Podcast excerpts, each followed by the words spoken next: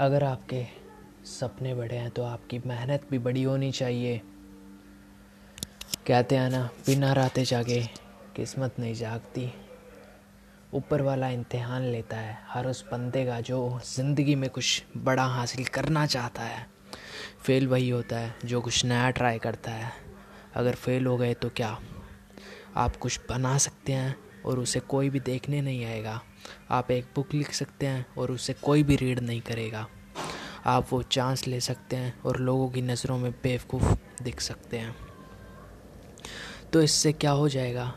सिवाय आपके सिवाय इससे किसी को भी फ़र्क नहीं पड़ेगा। आप दिन के दिन के कई घंटे फ़ोन चलाकर टीवी देखकर बर्बाद कर सकते हैं और ख़ुद को लोगों के सामने फेल दिखा सकते हैं।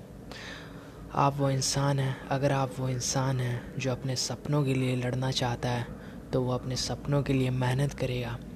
कल करे सो, आज कर, आज करे सो आप। वो कीजिए जो काम आपको पसंद है, वो मैसेज भेज दीजिए, अपने दिल की बात कह दीजिए, लेकिन कुछ कीजिए।